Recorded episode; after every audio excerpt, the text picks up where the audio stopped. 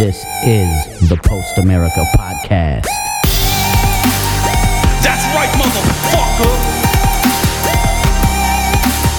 What the fuck you know about podcasting? This is our shit. Post America.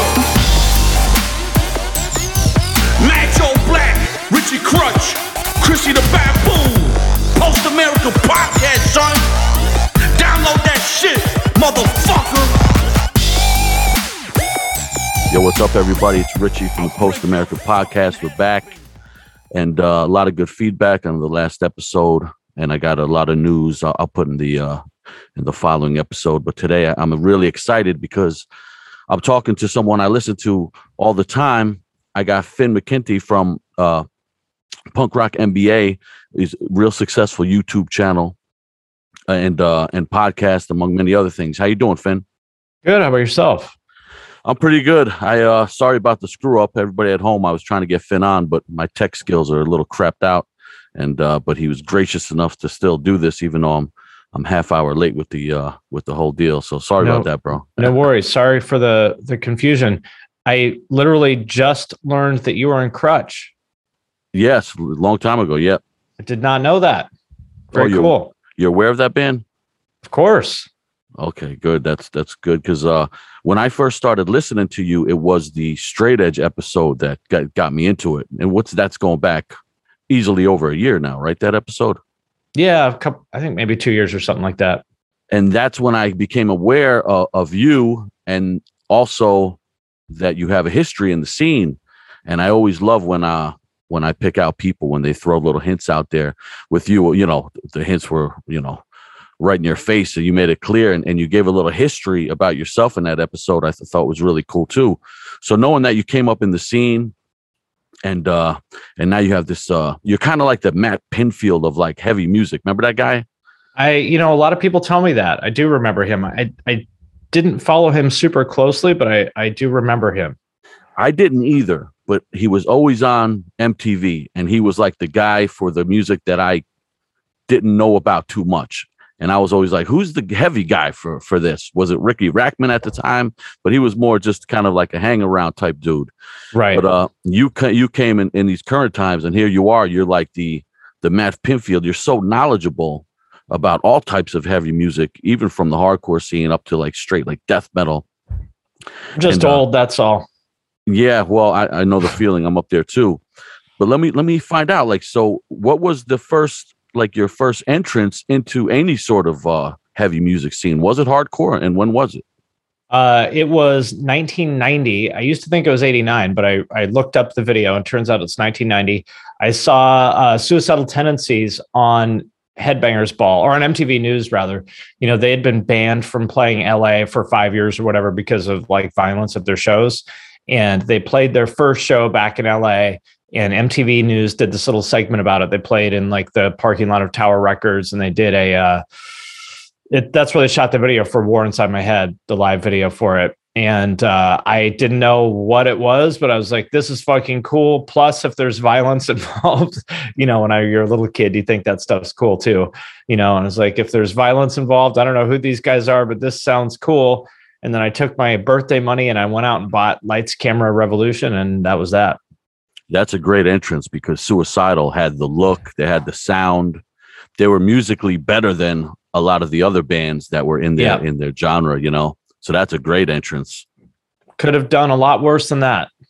Yeah, and you were up in uh in the in the northwest at the time. That's where you're born or Yes, sir. Seattle area. Seattle area. So from there, did you start like did did you start noticing a local scene, or was it just all stuff from the record stores and stuff like that? Well, there there was I did. I, I don't know if you remember Undertow. They were kind of the only bigger band we had here. There were some smaller bands. Well, there was the Accused, of course, who I loved, but you know, not really the kind of hardcore that we're talking about. Um, but uh, there were some smaller local bands, and there was the Accused. There was Forced Entry. If anybody is from the area, they'll remember like Spearhead and Balance of the World and uh, Strain from Vancouver. There were some smaller bands, but Undertow was really the only national band we had back then. Seattle was very, you know, kind of off the radar. Um, I mean, you were touring uh, around then in the 90s and stuff. And you'll remember like a lot of bands just didn't even play Seattle because it's a pain in the ass, like routing wise. The only decent sized city that's close is Portland, which is like three hours away. So a lot of bands just never even played. So like, you know, three or four times a year we would get like a victory band coming through or something, and it was a really big deal. So there wasn't really a lot going on locally, uh, and so I was more into kind of national stuff. I discovered Maximum Rock and Roll and Punk Planet and stuff, and kind of got you know, I just I just wanted to discover everything I possibly could. I would get those and read every fucking review, like look at every ad. I mean, I just like memorized every word of those things and checked out as much stuff as I possibly could. And that was just all I cared about for, you know, most of high school. Yeah, I do remember uh, Seattle. Just like the conversation was kind of like, "Can we play Seattle? No, you can't play Seattle." right, because we'll it- make yeah, forty five dollars and we've got to drive like fourteen hours to get yeah. there. It was all about the routing, and Yeah. uh, it wasn't until until my other band, Wisdom and Chains, that we would actually just fly out there for like some one offs, like Right. particularly like Rainfest, if you remember that. Yep. But uh, yeah, it was always an issue with uh, with up. You know, even when you're you know in on the East Coast, we think yeah, once we're in California, then we'll head up and we'll hit Seattle. But it's uh, it's kind of not even an option, especially back then. Yeah, yeah, definitely. When you know, if it was a big show, it would be like seventy five people. And uh, so you delved into the straight edge scene too back then, or, was that did that come later? Um, I think I found out what straight edge was when I was maybe 14 or something like that. Uh, I don't really remember how, maybe from Maximum Rock and Roll or something. I, I don't really remember, but yeah, I was I I was straight edge as soon as I found out what it was. Um, I never, you know, drank or smoked or did any drugs or something like that until I was much older. Uh, until I was like, you know, in my late 20s or something like that when I was a kid, you know, my my uh, mom was an alcoholic and my dad was a junkie and stuff, and my I have a bunch of uncles that went to prison for drug related stuff and blah blah blah. So I was like not into drugs and all that stuff, you know, from the jump basically. So when I found out that there was a thing called straight edge, you know, there were like cool hardcore bands that also thought drugs were as dumb as I did. It was game over. Youth of Today was the band that I really latched onto, and this was maybe ninety 92 93 so uh, after you know after they had broken up and everything like that but when i found Yo- youth of today i was just like yes this is what i was looking for That's really cool. And you know, I'm I'm just noticing more and more people who aren't necessarily straight edge now, but they were straight edge during some real really uh important years of their life, like from like you know, kind of you would say late teens into early adulthood. And I'm starting to think that that was that was you know essential to kind of the success of some of these people I'm meeting. Even though they didn't maintain that lifestyle, it sort of kept them on the straight and narrow uh, for a lot of important years because that's when you get in trouble. You know, late Yeah. teens, early well i got in plenty of trouble when i was older but yeah What's what No. type of trouble you get into? Any any history there we could hear? Uh, just you know, I just got uh, I was in a bad place emotionally when I was like, uh, I don't know, I got dumped by this girl I was with for like nine years when I was 29, and that really kind of fucked me up. And that's my fault, not hers. You know, I mean, she had every reason to to leave me, and uh, that just really fucked me up. And I spent a couple years just being an idiot, degenerate, and partying and doing too many drugs and stuff like that. Um, and uh, fortunately, I escaped from it without, you know, any kind of criminal record or getting anyone pregnant or anything like that. But uh, it was a gnarly couple years. I was in a bad spot, and uh, I'm glad I glad I made it out in one piece. But yeah, even though I, you know, it's one of those things where you probably had some of these experiences where you're like, man, I told myself I was never going to be this person and I was never going to do this stuff, but here I am doing this stuff and being this person that I thought I was never going to be. Oops. Yeah, sure. A lot of people, uh, you know, I guess I would say nearly everyone would go through that kind of realization. And uh, you mentioned the relationship, and I just watched one of your uh, pieces you put out when you you're watching a cringe uh, metal TikToks.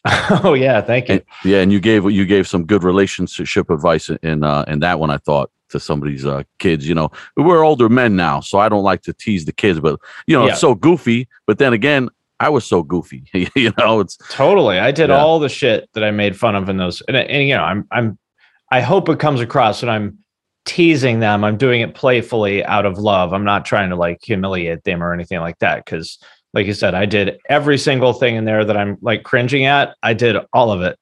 yeah, no, not at all. I didn't get that vibe at all. I I, th- I thought it was funny, and, and you know, it was cool. Like if if if the person who made that TikTok TikTok happens to be watching, they're they're smiling. You know, that's it was, so. it was very cool. Yeah, but the relationship advice was on point. And uh, in in your history, I know at some point you moved into the Midwest, uh, out to Ohio. What what age was that? I was 18. So, okay, because I'm a little more right out of high familiar. I'm a little more familiar with that, like that straight edge scene, that hardcore scene, and that Yeah. was kind of wild. And it, still is wild. wild. yeah, it's it still is wild. The Midwest, I don't know what it is exactly, but there's some real animals out there. Yep. How did how did you find that experience? Uh, well, it was definitely, uh, uh, I guess, a wake up call might be the way to put it. You know, Seattle's a very soft place. It was then, and it still is. And uh, like you said, the hardcore scene out there in Cleveland when I moved there was was pretty rough. You know, I would say it's not too different from like Pennsylvania, New Jersey, that kind of set. It's it's kind of the westernmost end of that scene, I would say.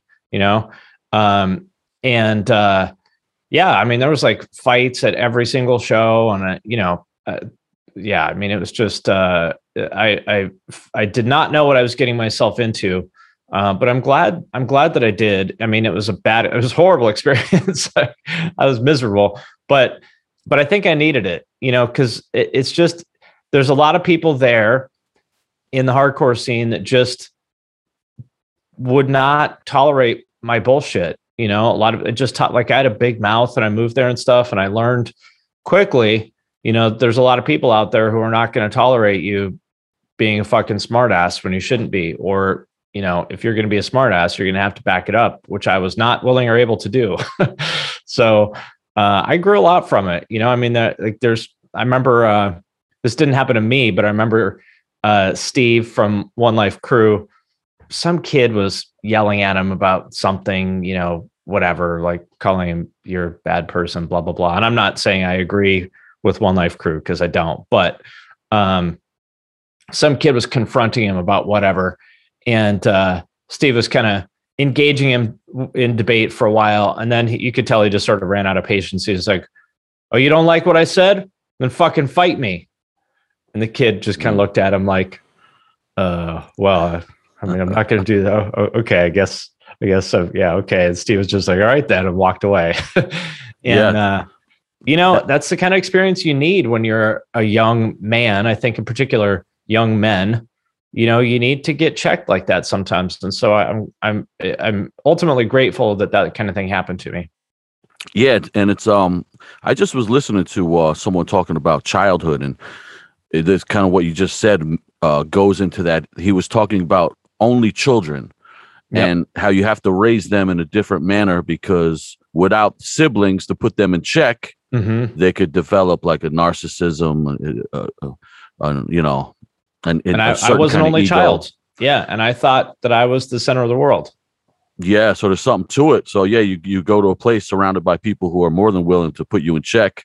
Yep. And uh yeah, that could be uh like a medication. I like that. Yeah, exactly. Exactly. I needed it. Wasn't always fun. And, you know, I'm not saying that those were all great people or what I'm not defending the way that any of them act necessarily. But for me personally, it was a growth experience.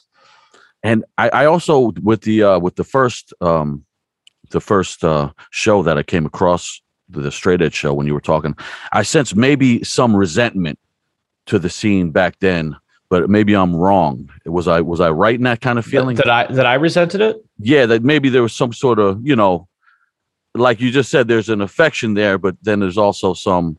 I, I maybe I'm wrong, but was there any Uh, resentment? Well, it's complicated. I mean, it's like, you know, this these are like family members for us. Yes.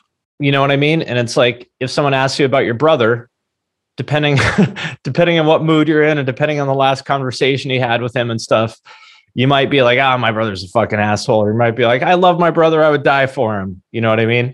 hmm It it, it goes both ways. So, I mean, you know, with with hardcore, especially back then, I, I I guess it's probably the same now. I don't know. I mean, I don't, you know, I I, I don't go to a lot of shows now, so I can't really comment on.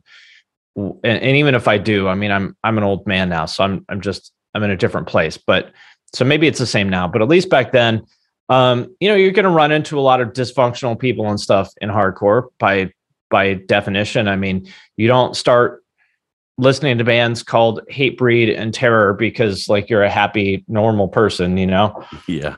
uh, and so you're going to encounter a lot of dysfunctional people, and sometimes that you're going to have some bad experiences with them. Um, but uh, I would say that like the straight edge scene is the one that I have the best kind of memories of and like the most favorable impression of. Uh, the stuff that really ended up turning me off would be more like crust punk type stuff, um, and a lot of the a lot of the like you know emo indie type people who ended up just being the most fucking insufferable fucking assholes. Um, you know, I, I was friends with or or around a lot of the and as you obviously were, friends around a lot of the so-called violent assholes. And in my experience they were all actually really nice friendly people. I never had any problems with any of them. It was always the you know the fucking clicky emo indie type people that were the biggest assholes to me. And then crust punks are just a fucking disaster and i just want nothing to do with them. Um, mm. so i would say those are the two kind of groups that there were scenes that uh, you know that looking back kind of annoy me the most. The straight edge scene has its flaws, but uh, it I've you know I don't really have anything bad to say about it. There's okay. definitely I mean there's some crazy people in the straight edge scene for sure. Yeah. Um and you know like some of my friends when I lived in Cincinnati in particular, you know there'd be people who'd be like, "Oh, I can't believe you're friends with that guy. He broke my friend's nose for no reason." You know, and I'd be like, "Well, I don't know what to tell you. That sounds like something your friend should talk to him about." You know. Yeah, when you mentioned the emo and uh, crust punk, uh, luckily all these years I kind of avoided. I don't know much about those scenes at all, but um, there it does seem to be an element with the emo scene. What I see a lot of like creepy girl stuff coming out of there. These kind of like, you know, yeah, yeah, these guys are just like praying, you know, like. But maybe I'm wrong. Like I said, I don't know much about it. I just liked what I liked for a long time, and I went with that. And uh, but like you said, there are some some people with these reputations and uh but I, I never felt you know i never felt disrespected for no reason. Whenever i had beef i kind of put myself in those situations you know what i mean? Of course. Yeah. I mean you, you know I, I won't name any particular names but pick the uh you know pick the hardcore dude you want that you think of as being like a scary you know violent person whatever these people are not going to just come up and attack you out of the blue. you know what I mean? Like yeah. you're just standing there at a show by yourself. They're not going to come up and just decide to ruin your day. And there know? were some like that, but they didn't last long. There was almost like a self, uh, you know, self. Yeah, because they could fucking go to jail or OD or whatever. Yeah, you know, they self. Or they just couldn't handle the numbers once they do that, that, a little too often. It was just like, oh, you can't yeah. be around here anymore. Yeah, but if someone's been in the scene for 25 years or something like that, like eh, I'm not saying it makes them an angel, but I think a lot of these stories that people would tell about, uh, well, I was just sitting there minding my own business, and then all of a sudden they jumped me for no reason. Like, okay, well, you left out the part where, uh, you know, you talked a bunch of shit on that guy for six months beforehand, or made some sarcastic comment to him, or blah blah blah. Like, you left that part out. Exactly you know, you just uh, talked to you. Uh, you mentioned the name Hatebreed, and one of your videos you were giving Hatebreed uh, praise because lyrically they are like a really uplifting band, and but they don't have that reputation at all. You know, right? But if you you you did a good one. I, if anyone didn't hear this, check out Finn's uh, episode where he he breaks down Hatebreed, the lyrics, and the it just there's some really deep stuff. And did you ever hear of a guy named uh, what's it, Jordan Peterson? Yeah. I feel like uh, Jamey from Hatebreed is listening to Jordan Peterson when I read some of his lyrics. Do you I mean, get the he, vibe? Or? I, I, get, yeah, I hear. I mean, the thing is, you know, Hatebreed predates Jordan Peterson by a long time. Yes. Um, but yeah, I totally, you're totally right. Uh, a lot of similarities there. A lot of self accountability you wouldn't expect exactly. to hear from a so called tough, tough guy band. You know. Exactly. And you know what? You did me a favor with the episode on uh, Slipknot, and I was, you know, I'm a jerky guy and I like to joke around, but I really always gave Slipknot so much shit. I just didn't get it. They Yeah. were around at the same time as as you know the my heroes bands were, so it's kind of like I didn't see them as pioneers of anything. But I didn't either. yeah, you but you made me look at them differently in that in that video um about how important they are and to the metal scene. I mean, it's unbelievable. They're really important and I felt like a sucker after uh watching that. So I'm going to tell everybody cuz everybody heard me clown on Slipknot many times. I knew they could play. I knew they had chops. There was no doubt about that. I just thought once I see the mask, you know, I turn the other way. What do I know? I'm not into that shit. Yeah, I did too. I mean, everybody everybody did back then, and it's it's just so interesting to see how the you know the sentiment changes of the scene. Like, for example, everybody fucking worships Limp Bizkit now. I mean, can you imagine? I can't even eh, believe it. Like nowadays, if you say anything bad about Limp Bizkit, people think you're a clown and a poser. Like, how Yeah. dare you not recognize one of the most important bands of all time, Limp Bizkit? Yeah. Yo, and I, Like, have, really? I have I have younger guys on here, and when I mention, you know, when I say, you know, who are your influence, Slipknot pops up. You know, Limp Slipknot, Bizkit, and Park, those are yeah. And I'm just like, what? Like those were the bands like we avoided like the plague. I mean, Yeah, of course. back then.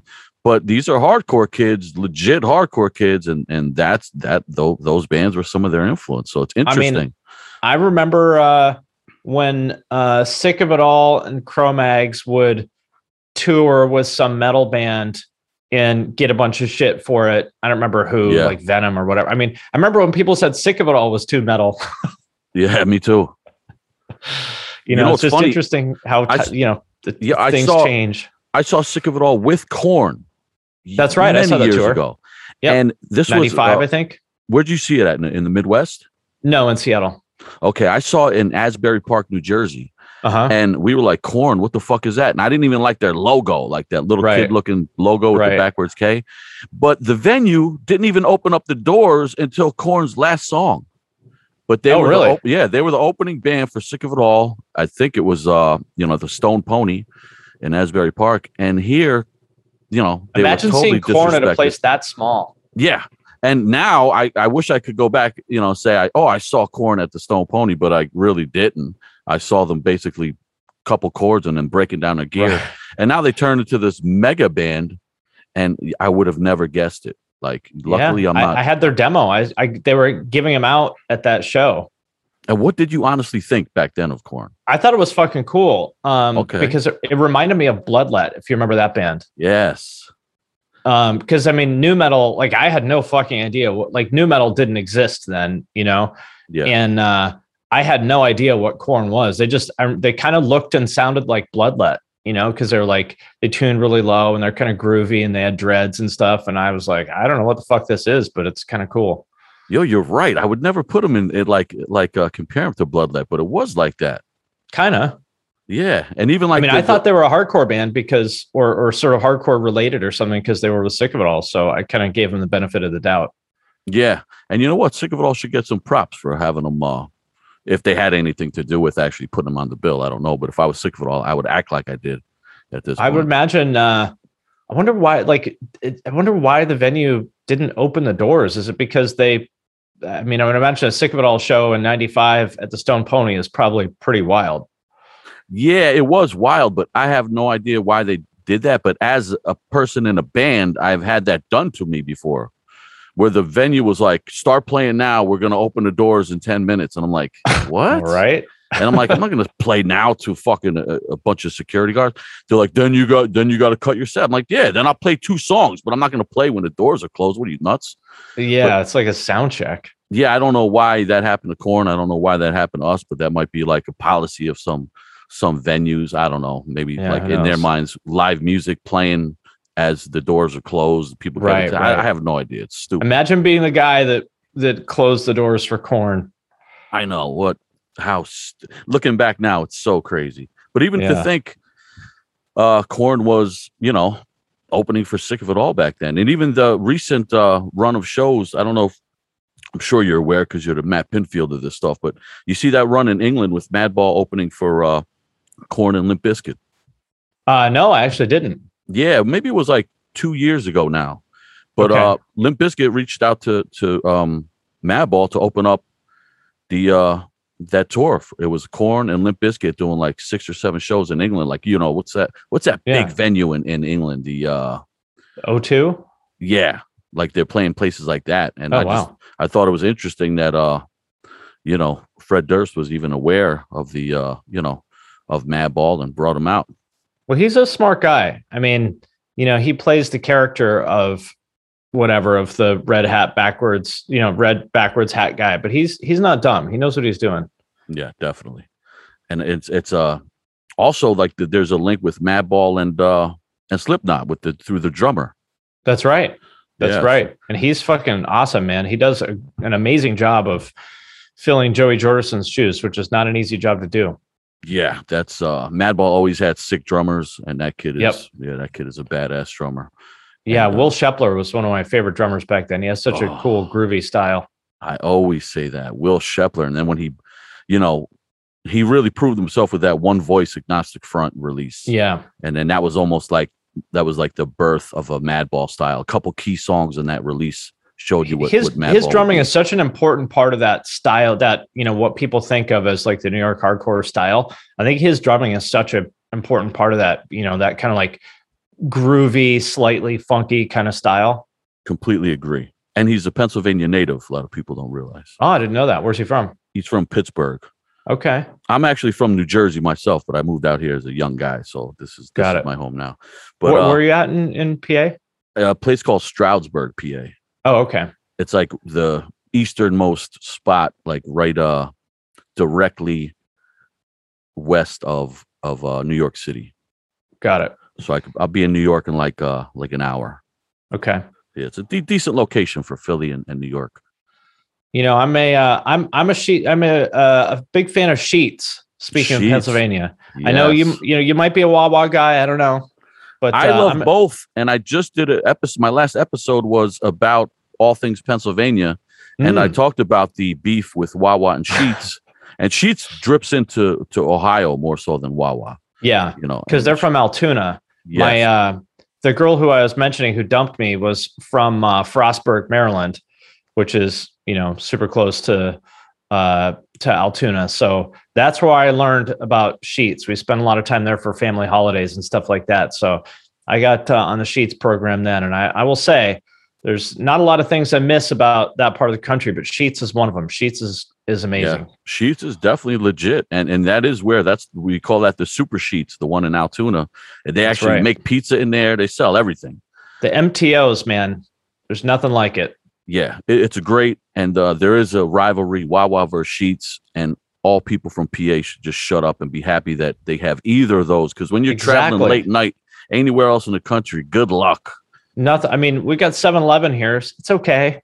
It's, It's, okay. kind of rough though. It is kind of rough. We got 7-Elevens here as well. But it's not. Yeah, 7-Eleven's okay, but it is nothing like Sheetz or Wawa. yeah, the in my area, it's it's predominantly Wawa, but there are there just has been a Sheetz that popped up, and uh, I like it. I don't hate it. I- you know, I'm happy to have either. You know. Would you come to blows over either one of them? Never. I got to. I got back either. I got back either. They're both. we like- got to pick one, man. That's not how this well, if I- works. If I, pick one, I'd go Wawa because this is like prison politics. You got to pick a Yeah. car, my friend. if it goes like that. If there's gangs and I got to get down with the with the W's, then it's going Wu Tang Wawa all the way. And uh, All right, so now we know where you stand. yeah, and it is it is a healthier it's a healthier alternative. Sheetz is a little a little. uh I love those cheese curds at Sheetz though. They sell these Wisconsin cheese curds. Oh my god. I like the uh, no bake cookies. What do they call them? Dots. Yeah. yeah, they have so much good stuff. And sh- and Sheetz is superior for soda. Their soda Fizz uh, City. yeah, their soda. uh, I mean, it's it's unbelievable how many sodas they have ready to go. But Wawa is something about it, and, and I think it's the soup. It's that corn chowder soup that's unique to them. And this time of year, they have what they call the gobbler, the gobbler Mm. bowl or the sandwich, was turkey, mashed potatoes, stuffing, and and the uh the cranberry sauce all mixed together. It's it's nice. Uh, but yeah, if it breaks down, I'm going wow, wow I got got to do what you got to do, man. I'll just hand you that shank and be like, Right. You know, you know, you got to put in the work right now. The sheets, sheets cars over there. You know what you got to do, my man. Oh, I'm fucking sheets up. That's it. You're going down. I'm gonna slice his face. Buck fifty. Now That's I right. just speaking. Of, I'm now talking rap a little bit. I just saw you on on uh, No Jumper, Adam twenty two, Yeah. And and you know as I watch his stuff, I'm realizing he as well is uh has roots in the scene, which is super cool. Yep. And I I like he his- had uh, Isaac on. yes, I saw that, and I just watched one with Toby just today. Yep. and uh it's interesting because he has like knowledge of it but not like extreme knowledge so there's still interest you know Right. he still has oh really you know like like some like a, a, a hardcore nerd like me i'd be telling toby what to say. Tell him about this. Tell him about you know. Yeah. but, but so it's cool to get the the aspect from him and and your interview with him as well was really cool. And uh that's where you gave more hints about you know and the commonality of the hardcore scene. So uh when was it that you kind of broke off and strayed away from this the hardcore scene?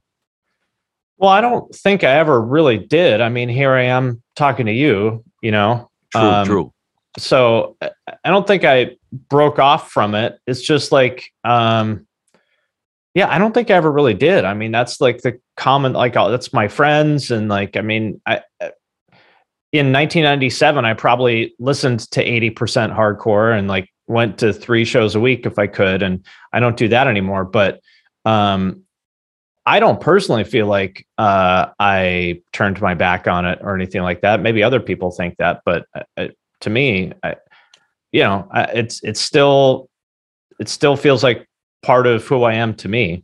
okay i'm sorry for assuming i just but um what what you, the quality you do have that a lot of people in hardcore don't have and i'll even throw myself in there is just to be willing to listen to all of these other styles of music and give them credit when credit is due Sure.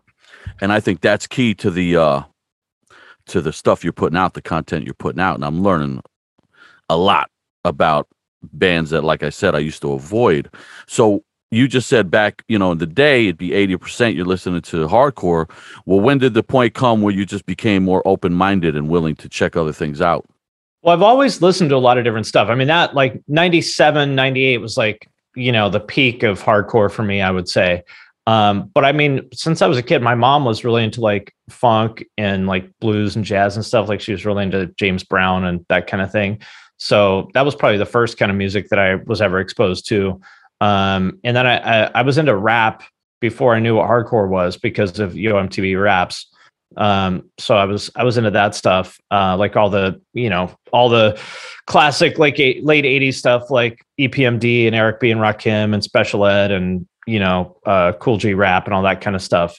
Um, and then I discovered hardcore, and that sort of became the focus of my attention for you know most of the 90s but i've always listened to everything. I mean i would listen to fucking you know madonna and NOFX you know and madball and you know morbid angel or something on the same tape even when i was in high school.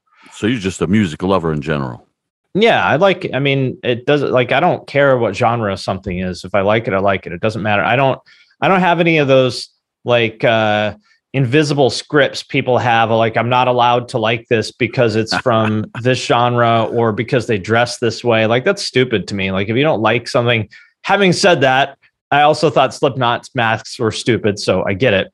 But you know again that's an invisible script. Like all right they look dumb. So what yeah no i'm, I'm with you on that because uh like i clown slipknot but i love twisted sister so what the hell Exactly. yeah like i don't know is is so masks are dumb, but pink fishnet shirts are cool. Yo, there was a lot of glam I did dig. Any glam ballad I was a sucker for for a minute. Do you remember the band Pretty Boy Floyd by any chance? I know the name, but I don't I don't know the music. They were like real late. They came out in like 90 or 91 when glam was basically already kind of dead. Mhm. Um, but they were really good. Poison were great too. A PA band, Poison. That's right. That's right. From uh from Hershey, right? Yeah, somewhere uh, more out west than here, but I'm not positive. Like Pittsburgh tries to claim them, but I don't think. No, no, no. I, th- I think uh, I'm pretty sure Bret is from Mechanicsburg.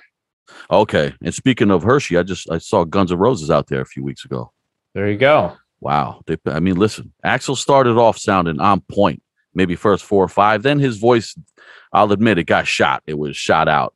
But musically, damn, Those suckers Man. can play, man. Appetite for Destruction. Listen to that shit. Anybody that has never given that album a fair shot, listen to that on headphones. To this day, I would say that is some of the best like two guitar kind of arrangement Yeah. you will ever hear. It's fucking absurd how like intricate and nuanced those songs are. Yeah, that rhythm guitar player, he does not get the credit he deserves because No, that Just- shit is brilliant. yeah, nobody's writing rhythms like that. It's almost like, wait, what are you going to do with that? Until it's all together, you don't realize. Exactly. And you're like, If you listen to it "Oh." on your own, it's so like scratchy and weird, and you'd be like, "What even is that?" But then it comes together, yeah. it's untouchable. Now Izzy didn't. He wasn't playing at the show. They had this other guy that looks kind of like Izzy, uh, the rhythm guitar player, but the guy was on point. He was sick. Wasn't there a guy in the band named Dizzy or something? or am I imagining things? maybe maybe that's the name of this second the guy that fills in for Izzy. I don't know. Yeah. Izzy Dizzy, you know they it just that's like the real like I mean, if you're gonna tell an alien what's rock and roll, you're gonna show them Appetite for Destruction and Guns and Roses. Uh, That'd You be a know. good choice. Yeah, I love that kind of stuff. I was always a sucker for like like that band more so than others, but even like the the goofy hair bands could get me with with a ballad, you know. You a uh, White Lion kind of guy? No, not really, but the ba- any ballad they do, I would I would like. I would appreciate it. I don't know why. I just How about uh uh what is it? The Slaughter uh Fly to the Angels? yeah, that's a strong song. Like that's Yeah. It's a, it's just song wise, it's on point. Like Yep. let's say the Beatles did a version of that in Beatle form, we would say it was a, a great song, you know? That's a good point. And you know, the people in those hair bands could fucking play. Yes, especially on the guitar end. It's like like that was just great drummers too. Like Yeah, Bobby Rock from Slaughter, for mm. example, and Nitro. Dude's Bobby a Rock. machine. what a name! Like in the names, you know, they kind of they they knew ahead of time. They took they took some pages out of like you know the the the rule books. Oh, It's like it it's like if Joe Hardcore's name was actually Joe Hardcore. Like that's Yeah. what it said on his birth certificate. yo, it should be though. That guy's like just he's obsessed. it's true. He's on a mission, Joe Hardcore. He was just out in California just to see some shows. I mean, that's that's a guy Dude, that punishment was sick. punishment was sick. And listen, I came up with those guys, and they're younger than me, but these guys in punishment were from a dilapidated shithole city block in Philadelphia, an area called Kensington and Frankford. Oh That- man, that's where they're from. Yes, and now it's Oh, just shit. notoriously junkies and zombies to this day. And back then it was horrible, but they came from there, and they played. And if you didn't like them, they didn't give a fuck. And they weren't like the best musicians, but they just came off so hard and They were hard as fuck. Yeah, as little kids, like you know, I was seeing them when they were little kids. I So- saw him in like 2000, I think, uh, with like bleeding through or something weird. And man, they wow. were fucking great. Yeah, and they just had the vibe, you know, they had that Yep. vibe. But they just the problem was with so many good hardcore bands, they just couldn't keep their asses out of trouble, you know. Right. And There was uh, there were so many like Fury of Five is another band that uh, uh, doesn't get enough credit. People Yeah. who know know, yeah, but Fu- a lot of Fury people of don't. Another band that just like they were music you know, as musicians, they were better than a lot of the other bands. They forced it upon themselves. I, I witnessed Fury of Five practice, and the singer was like the coach of the team, and Mm-hmm. he told them what to do, and he made them go over the set as he just watched. And when he tells you what to do, you're going to Yes, listen. You say yes, listen. sir. And they watched and they made every move they're going to make live and then he joined them for the second go around in the set as he played and they all faced the same directions as if they're looking off the stage and i was just like man this shit is kind of crazy like we don't do shit like I, me i was so against being uh, successful like i didn't want to i didn't care about you know anything like that you know but then i kind of saw fury i'm like oh man they think they could make it. Is that possible? You know and then sure enough, you see some bands getting handpicked from the scene here, going to bigger labels. But Fury was Yeah. definitely underrated and live undisputed. But I never the, when they put out albums, I never the productions never caught me. They were always kind of like a style of production that was a little too clean or thin for me, you know. Yeah, I liked it. And they also they didn't really tour too much outside of the Northeast. And you know, I mean, back then the ceiling for what a hardcore band could do was so low anyway. I mean, like Earth Crisis and VOD were like superstars to me, but in hindsight, it's like, oh, they were playing to like 400 people on the best night. Like Yeah. That at that time that seemed like a huge deal, but in hindsight, it's like, man, they were still just grinding it out in a van. totally grinding. And they were, they were on top of this. And I'm not putting them down or anything like that. I'm just saying like that's how it was. They did the best you possibly could at that time. It's just like Yeah. you could only do so much. Yeah. Why? And why do you think that is? I mean, why do you think that the ceiling for a band that calls themselves hardcore, at least in America, it's so low?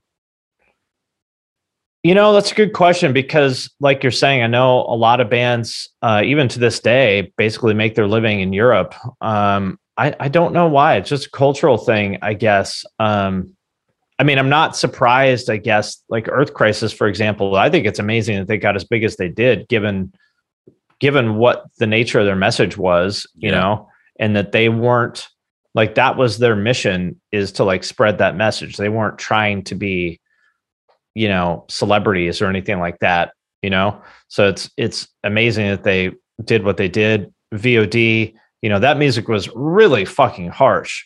Like listen to especially um imprint. That is really fucking difficult music to listen to. yeah. Like that listen to it now and it's still like, God damn it, this is Yeah. intense. There's no way a, a, a square is going to uh, appreciate that. Just Yeah. yeah. Exactly. I can see how maybe they felt like the first album was a little bit kind of new metally. So I can see how, you know, maybe someone would think that was marketable, but then they did imprint, which was not marketable at all. And I, again, I'm not, that's not putting them down. I think it's a awesome album, but I can see why that sort of would limit their potential because it's just so fucking harsh. Um, but yeah, I don't, I don't know why, uh, I don't know why, you know, other than the music itself. But then, you know, there's metal stuff that got big, but there's just, uh, it's just something back then, you know, there's something about metal. I guess, well, that was like the peak of nu metal, right? And, you know, those guys, the people in metal, they're not afraid to basically be a spectacle. And hardcore doesn't do that. You know, like Yeah. you, you're not going to wear masks and fucking have the goofy stage names and like it's hardcore is less entertaining. It's it's it's too real, you know, to be entertaining. Um, and that's why I like it. But I think that's also why it's never going to be as marketable as Slipknot or whatever. Yeah, that's one thing I when when people the people I work with or my family members when they say stuff like, "Well, why don't these bands, you know, get big or blah?" blah," And I just from what I could see, it's just like they're not willing to really cooperate on a Yeah. level that they should be willing to cooperate if they wanted to actually give like success a shot, you know what I mean? Right.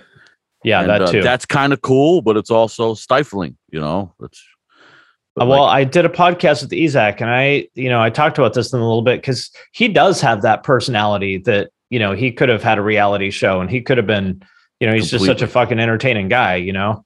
yeah, Um, and uh, you know, you'd have to ask him why that didn't work out, but uh, you know, there were some people, and obviously people like you know Vinny, Vinnie Stigma and stuff, super like huge, entertaining personality. They're out there, but uh, yeah, the stars just never aligned that way, I guess.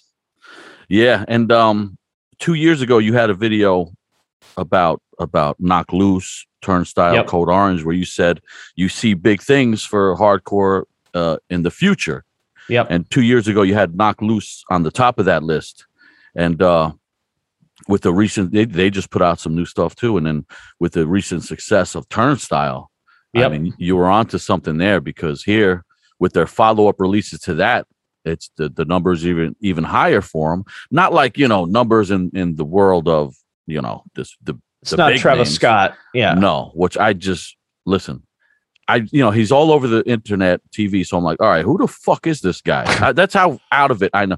I know hundreds of people that are music lovers and no one has ever mentioned his name to me. So i'm like okay let me who is this guy? And i listened to one of his songs. I'm like I, all right i guess it's an average type of song for that Yeah. type. I don't understand the mass success and popularity of this guy or Well, other think with- people in that genre to be honest. It's it's Yeah. so crazy to me With rap, I think um I think the way to think about rap now is that it's not just music. It's more like these people are celebrities who also make music. You know what I mean? exactly because the, the appeal of these people is not just their music it's you're following them because you think this is an interesting person who has like an interesting oftentimes crazy life you know uh and and their music is sort of you like the music because you like them not the other way around you know what i mean Yes. And my, my wife actually said to me, because I was like, You heard of this guy? She's like, Yeah, but I don't know his music. I was like, Well, why is he so popular?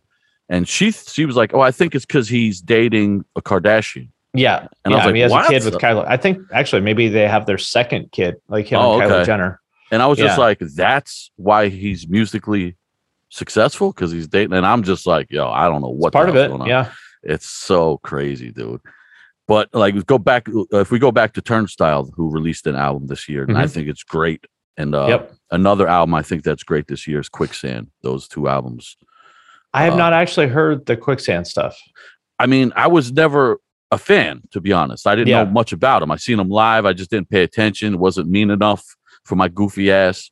But Right. uh, I checked this one out, and I'm just like, damn, this shit is good. Just catchy rock and roll with like great guitar tone and, and stuff like that. On both of those albums, the guitar tone Yeah. on the Turnstile, it's just in in really hindsight walter was always obviously the best musician of that scene by a fucking mile yeah, especially as a writer. yeah know? exactly Yeah. yeah always the best like not even close Yeah, and his resume. Uh, I only compare his resume to Craig from from uh from Sick of It All. because Craig has, and I just had him on uh, before you. I had Craig on. oh to dis- nice yeah, I wanted to discuss like a certain era New York hardcore, like the changing of the guard era. But uh, straight ahead bands- man that is a fucking underrated band yeah, straight ahead, it was so dope, and he- you know he was the guy on. We mentioned it before, Agnostic Front, One Voice, which was like, a, Right. you know, changed the game in that scene, and and he Yep. was in Youth of Today, and he played. was he the, in nyc mayhem yes, he was an NYC. god Mayhem. damn it that fucking demo is so good Yeah, and you're talking like when he was in that band, he's like a little kid. like 15 or something Yeah, and uh, he's just he's just got a great resume, and he's all you know he was also the bass player with the John Joseph version of the Cro-Mags, and uh, he killed it on that because you know you could say what you want about Harley, but he know he he could rip Yep. the bass, you know. Yep. Yeah, there's some guys from that kind of era. You know, Sammy has got to be in that conversation too. Some of those guys were just really fucking good musicians that played in such a huge, you know, range of bands. Uh, Richie from you know Underdog and Into Another did a lot of shit too. Uh, it's interesting how it's actually kind of a small group of people that did so much. Yeah, and it seems they're all from Queens almost like this. Yeah. yeah, it's real. It's real interesting. I, the, one of the things I you mentioned, Sammy, I asked uh, Craig about. Now you, you know because he just did a run with Youth of Today again, like a reunion run. The last show they played was like in I forget what he said, like ninety no.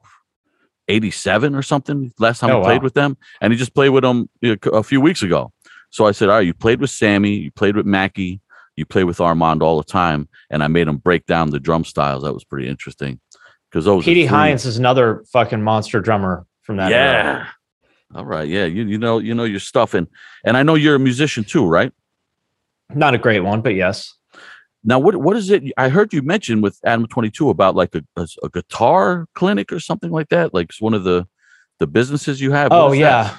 So I have uh, a couple companies that I'm part of. One of them is called uh, Nail the Mix, which is where we teach people how to record and mix music. So the way that works is every month we have a different producer come on and they give you the actual raw multi tracks to the album.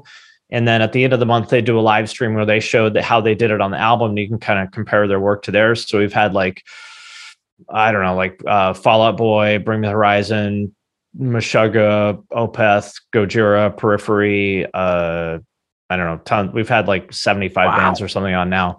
Um, like the best of the best. So that's one of them. That's, That's the one a that's brilliant idea. That is brilliant. I, it's pretty cool. Really changes how, I mean, because before there's no way for you to know how the sausage was made Yeah. unless you like knew somebody who worked at a studio or something. There was no way to know. And uh, and and now you know you can see exactly how they did it. There's no secrets anymore. The other one we have is called riffhard.com, which is for metal guitarists. That's uh, we do that with a guy named John Browne from this band called Monuments. That's kind of one of the founding fathers of the the djent scene. Uh, and same kind of thing. We have a different guest guitarist come on every month to show how they do their thing. That one's a little bit newer. Um, but uh, this month we have uh, Dan Sugarman from a band called Ice Nine Kills on, who's ridiculous. So if you're into, if you want to be a shredder, uh, riffhard.com is place to go. Beautiful. Very cool, man. But you, what do you play? You play guitar? Uh, yeah, and drums badly. Uh, and I can. Uh, yeah, I'm, I'm a decent mixer. I'm not great, but I'm decent. I'm just uh, I've been over the pandemic. I've been trying to learn how to record, but um, because we always went to the studio, we would write traditionally, get in a room together, this and that. But when I had that time off, I bought like Cubase and some gear and gave it Mhm. a shot. Really fun, and it's getting easier and easier. Yep. man. I just I enjoy it. I got to check that thing out because I'd love yeah, to I'll learn uh, I'll send. I'll send you uh I'll send you a login for it. That's cool. Yeah, I'd love to learn some of those tricks because I'm listening. And some of the bands you mentioned, I, I don't even know how like these productions are possible. Like uh, the, some of the drum production on, on this Yeah. new stuff, it's like what Well, the hell? It's It's mostly incredible. fake. Yeah, totally. But even like fake wise, I can't. I don't. I'm like, yeah, you know, it's, you know, they know stuff. They know stuff that I obviously don't know. The, the drums are the hardest part, I would say for sure. But now with like, you know, all the drum samples and the drum libraries and stuff. Um, I mean, I I, I don't like the style. This is my personal opinion. Um, I don't like that style of like the super modern drums because to me they don't actually sound like drums. Yeah. Like this, the sound, the snare sound on a lot of albums these days, like it doesn't sound like a snare drum. You know, No, no, not like uh, ninety percent that you would be standing next to. it, you know. Exactly. Like Yeah. if you've ever stood next to a snare drum and you're like, does this is this what it sounded like to you? The answer is no. Yeah. Um, and you listen to like the way drums, like if you've ever been in a room with a band and someone's playing drums, all you hear is cymbals, right?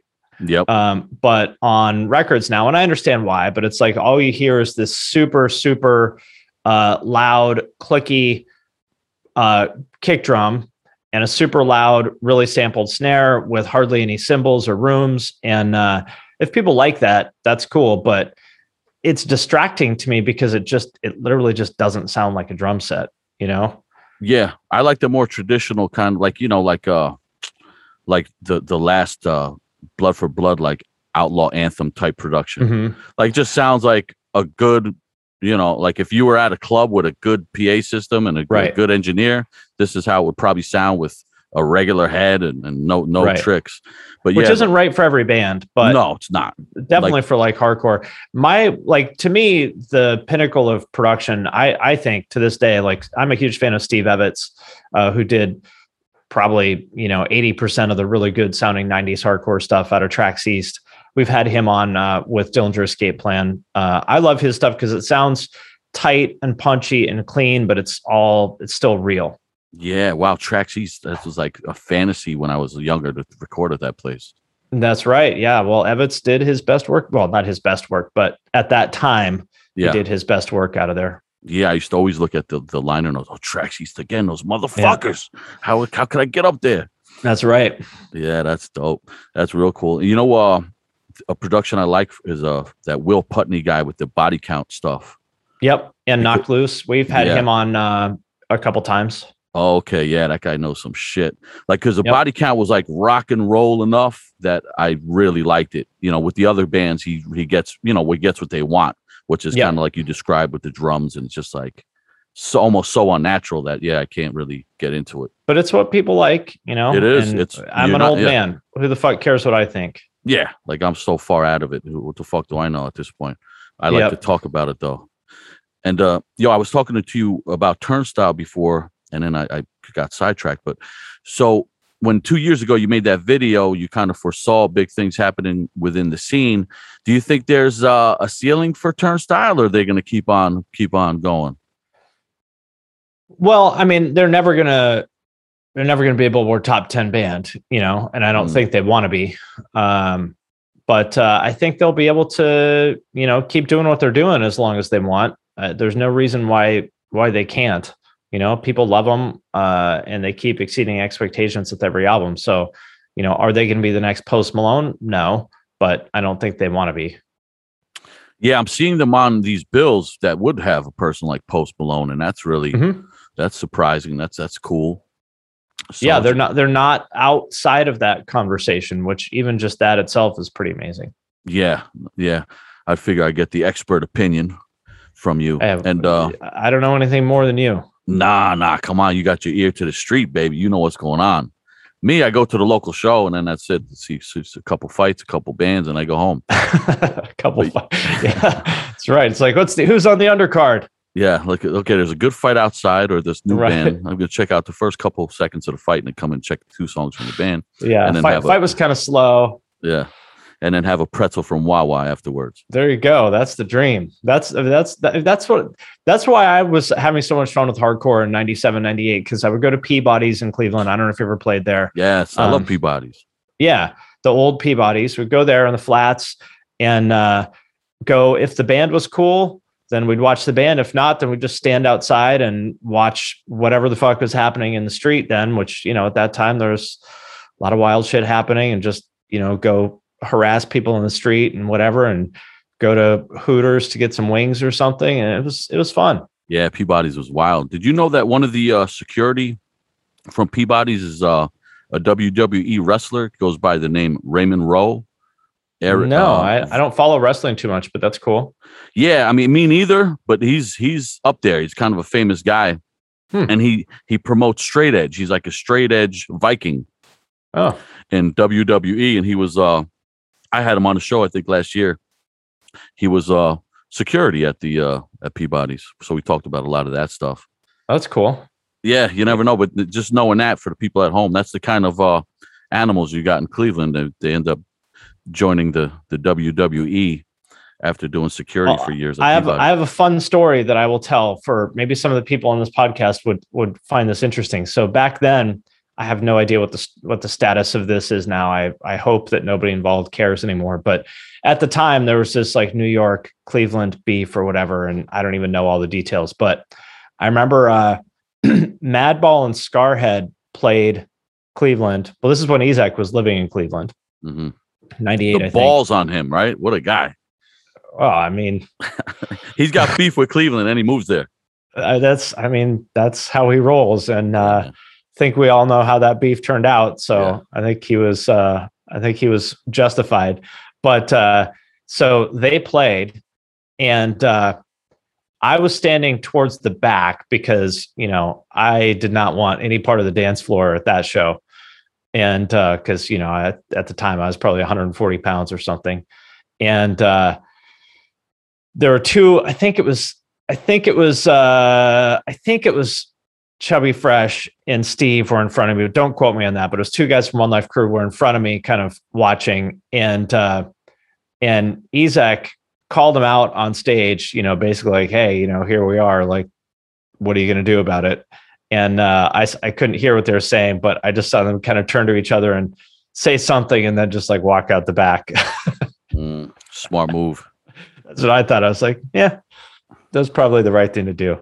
Yeah, I'm I'm friends with Chubby. I like Chubby. He's he was always cool to me. Yeah, I mean, he- I, I don't, you know, he's said a lot of wild shit over the years. I don't endorse any of it, but he was always really nice, really friendly to me. I, I never had a bad experience with him personally. Steve was always cool to me too.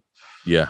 I met Steve a few times, but uh Chubbs is like a friend, but I he just uh yeah, he can't shut up. He's like very uh you know, if he feels like he has to say something, he says it. It's kind of like, what are you doing? Just don't even address this stuff or don't even get involved. You know, He's he's a nutty character, but When he's I was a like- great host. He's a great yeah, host. super super friendly guy. When I was like 19 or something like that, I ran into him at the mall in Cleveland, and uh, I don't know if he even really knew who I was, but he could just tell from how I was dressed that I was like in hardcore or something like that.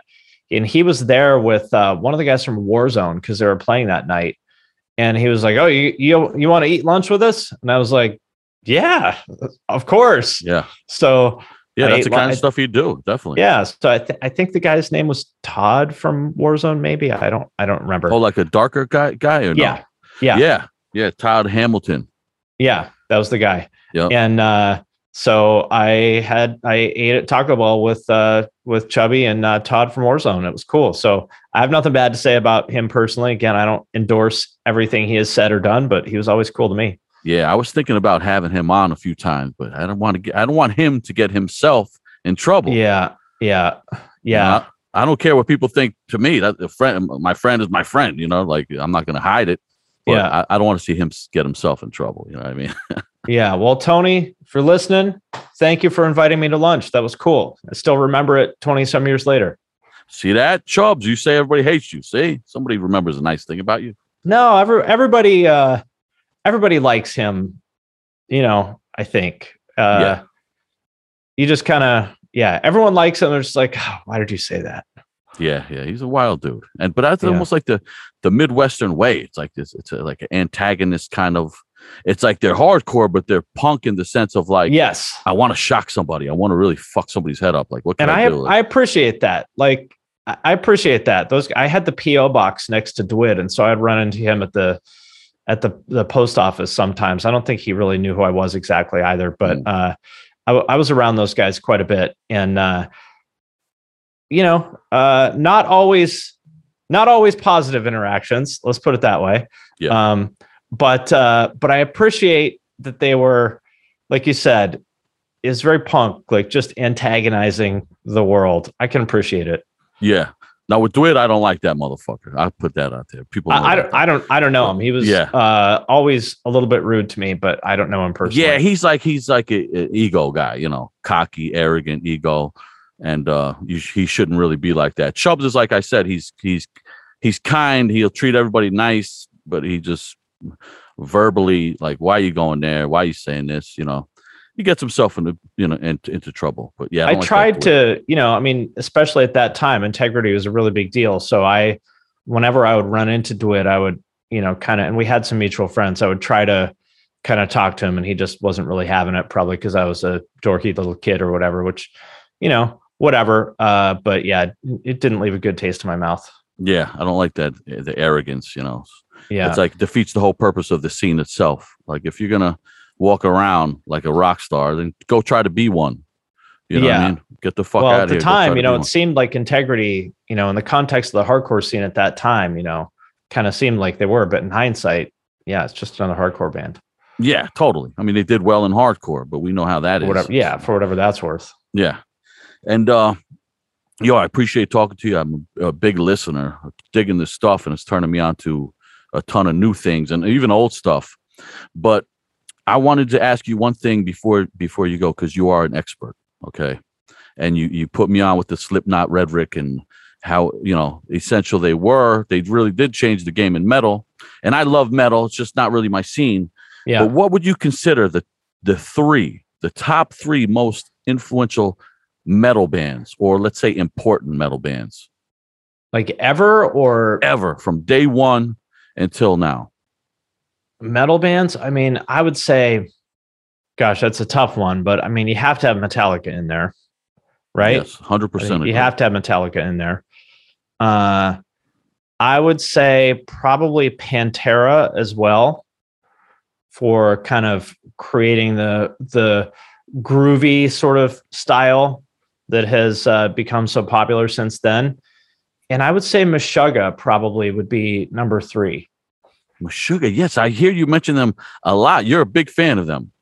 Uh, not really. No? I mean, I don't. I mean, I appreciate them. I don't listen to their music because it's a little bit too repetitive for me. Okay. Um, but uh, I certainly respect them. because I saw in the uh I think it was the nu metal video you put out.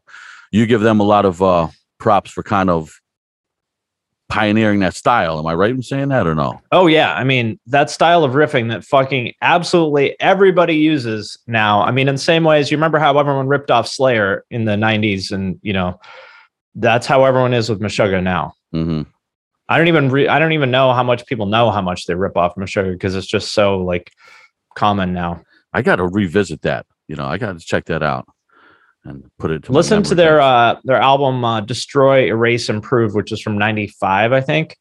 Um, and consider that they were like 21 then, and that that was all recorded with no click track to fucking basically live. And listen to how fucking tight and modern that sounds. It is Yeah. absurd. that changes things live and no click track. That especially for technical music. It's Right. absurd. Yeah, and it is so fucking tight. It is tighter than other people. Like you can use every studio trick you want. Uh, you will not sound as tight as Meshuggah does live. That is how Mm. good they are. that's impressive. Now you said those three bands, and I I always wonder because in a lot of the videos I, I hear I only ever heard you mention this band one time. Maybe I'm wrong though. Okay. But what is Black Sabbath's? Oh well, sure. Yeah, I mean that's totally that's totally valid. Yeah, I mean it's hard to pick just three. I guess you know maybe you're right. Maybe it should be Metallica, Black Sabbath, and I mean Meshuggah really has to be up there. Like as far as modern metal goes, like they're definitely the most influential band of the past twenty years. Like I don't I don't Yeah. think you could argue that. Um, Black Sabbath, yeah, you're right. Black Sabbath should probably be in there.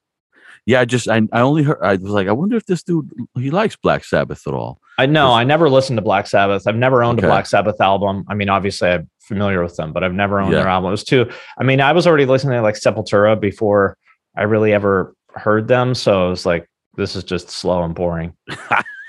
yeah, I could see that. All right, it's a different kind of thing. Maybe as an adult going back, you might dig them. I don't know, but like, I uh, I can appreciate it. It's just it's too late. You know what I Yeah. mean? It's like how I never got into any of the '70s punk stuff. To be like, oh, you got to listen to the Dickies and you Yeah, know I'm television. And I'm like, this sucks. Like, I want to listen to the Circle Jerks. Honestly, even the Bad Brains was like that for me. I could never Yeah, really. me too. I couldn't get into them. I definitely understand because everybody that I love love them. Yeah, So I could understand the importance, but yeah, it just was totally respect it. I just wouldn't choose to listen to it. Yeah, and I almost like seeing the little clips uh, from them live rather than playing their songs like the, from the, any albums. I yeah, get it is interesting little though. Like listening to them, you know, I remember I would hear, uh, you know, Harley Flanagan and stuff talk about how influential they were, and and I didn't really get it at the time, but listening to it now, it's like obvious. Like all those Cro-Mags riffs are, you know, very very uh, influenced by Bad Brains. I can hear it crystal clear now. Yeah, totally. I agree. Well, listen, Finn, I appreciate it. Great convo, and uh, everybody out there, you know, if you're not onto this already, it's then you you know get onto it because we're all about music. Anybody that li- I'd assume that listens to my podcast is all about the music, and a podcast like yours and a YouTube channel and all the stuff you do on the sides super important to it, especially for any heavy or underground music because you know we don't really have outlets and anybody with with, with an actual you know voice that gets past our own walls talking about it so it's great that you're doing this man i love it I do what I can, and uh, appreciate the uh, appreciate the support. All right my friend i'll talk to you soon Take care. all right bye-bye Thanks a lot for listening. We really appreciate it. Post America Podcast will always be there for you. Don't forget that. Tune in next time for more fun with the boys. Until then, get your fucking ass out of here before I give you a smack, motherfucker! Who the fuck you think you is? This is Post America. You ain't shit, motherfucker.